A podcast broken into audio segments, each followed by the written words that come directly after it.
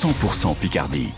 Avec une journée nuageuse, mais il y a un espoir de soleil, de percée, de quelques éclaircies euh, dans la matinée cet après-midi. On y revient juste après le journal. Laurent Vautier, la cour de cassation déboute un éleveur bovin de l'Oise. Vincent Verschure, installé à Saint-Aubin au Bray, près de Beauvais, a été condamné en 2022 par la cour d'appel à verser plus de 100 000 euros de dommages et intérêts à ses voisins. Il lui reproche des nuisances liées à l'odeur et au bruit de ses vaches après la construction d'un nouveau bâtiment situé à quelques mètres des habitations. Après sa condamnation en appel, Vincent Verschure s'est pourvu en cassation pour voir rejeter donc hier après-midi. Immense déception de l'agriculteur. Forcément, ça met un gros coup au moral quand, quand vous apprenez que bah, cette condamnation devient soit définitif, il n'y aura plus de changement euh, à venir et que bah, vous êtes condamné euh, pour vouloir travailler tout simplement. C'est très bien qu'on a des crédits supplémentaires sur le dos qui vont rester euh, sur les prochaines années à venir qu'il faudra bah, probablement réduire son salaire pour pouvoir honorer ses crédits.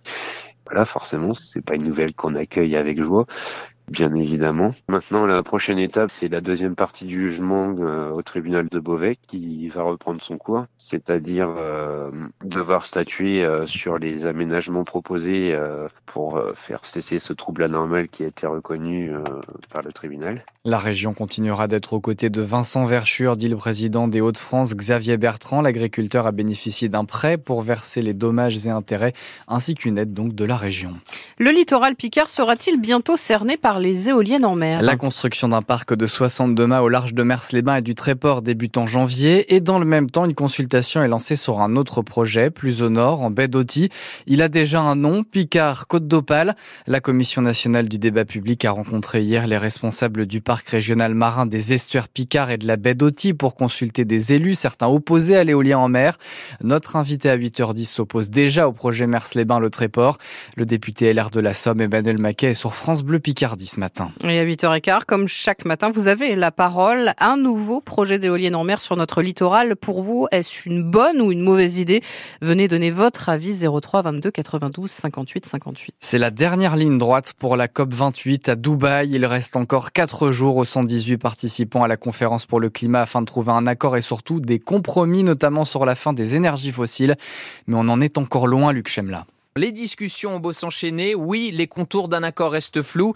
Le problème, c'est que certains pays campent sur leur position traditionnelle, notamment la Chine et la Russie, opposées à toute mention des énergies fossiles dans le texte final de la COP, tout comme d'ailleurs l'Arabie saoudite, premier exportateur mondial de pétrole et dont le ministre de l'énergie s'est dit absolument opposé à un accord portant sur une réduction des énergies fossiles.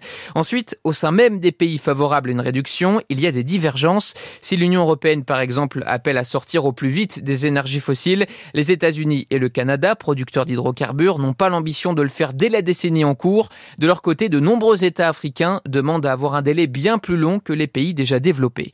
Quoi qu'il en soit, la sortie progressive du pétrole, du gaz et du charbon est bel et bien sur la table dans le projet d'accord et l'une des possibilités évoqué serait dans le texte d'appeler, je cite, à une sortie ordonnée et juste des énergies fossiles, tout en donnant plus de marge à certaines nations. Le président de la COP28 a appelé les pays à sortir, je cite, de leur zone de confort et à trouver un terrain d'entente, selon les scientifiques du GIEC, pour tenir la limite d'un degré et demi de réchauffement des températures. Les émissions de gaz à effet de serre doivent baisser de 43% en 2030 par rapport à 2019. Décision dans la journée dans le premier procès autour de l'assassinat de Samuel Paty. Six collégiens de 13 à 15 ans sont jugés depuis deux semaines pour leur implication dans la mort du professeur d'histoire-géographie en 2020 devant son collège. Cinq d'entre eux sont accusés d'avoir surveillé les abords de l'établissement et désigné Samuel Paty à l'assaillant en échange d'une rémunération. Une sixième adolescente avait à tort soutenu que l'enseignant avait demandé aux élèves musulmans de sortir de classe pendant qu'ils montraient les caricatures de Mahomet. Ce procès s'est tenu à huis clos. On ne connaît donc pas les réquisitions du parquet antiterroriste. Quand des établissements scolaires signalent des familles d'enfants victimes de harcèlement aux services sociaux, c'est ce que révèle ce matin une nouvelle enquête de la cellule investigation de Radio France. Des parents d'enfants atteints de troubles de l'attention ou dotés d'un haut potentiel intellectuel ont eux aussi été visés par de telles enquêtes. C'est une réalité dont le ministre de l'Éducation nationale a conscience mais qu'il désapprouve, dit le cabinet de Gabriel Attal. Florent Mewen Tomac à la recherche d'une deuxième médaille au championnat d'Europe de natation en petit bassin. La Miennois, déjà titré avant-hier sur le 50 mètres d'eau, dispute ce soir en Roumanie la finale du 100 mètres. Il a réalisé hier le meilleur temps des séries et des demi-finales. Rendez-vous pour la finale vers 17h15. Hier, les Français ont d'ailleurs fait le plein de médailles avec 5 breloques, dont une en or pour Charlotte Bonnet sur le 100 mètres 4 nages. Et puis dans deux semaines, c'est Noël, mais est-ce que tout le monde a son sapin? Mon beau sapin, roi des forêts.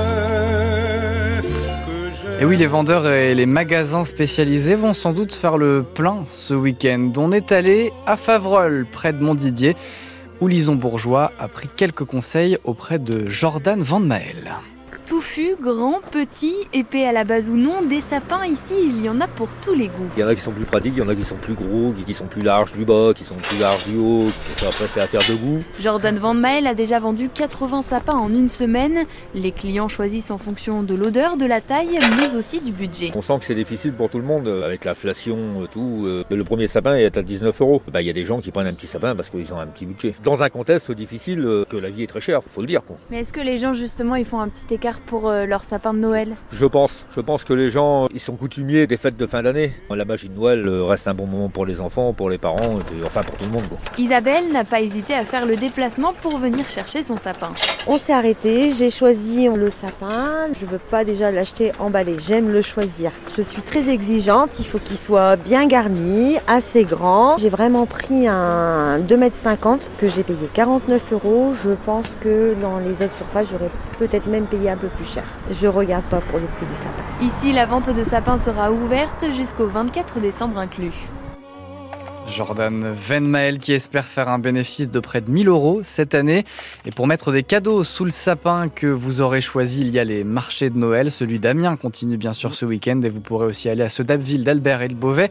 Ils ouvrent tous les trois leurs portes ce soir.